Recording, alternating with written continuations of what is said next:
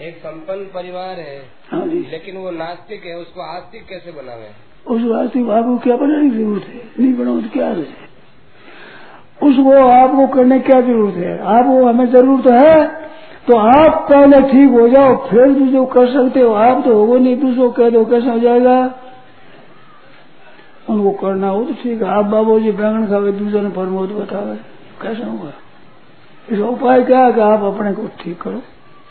उपाय ये है। करके देखो।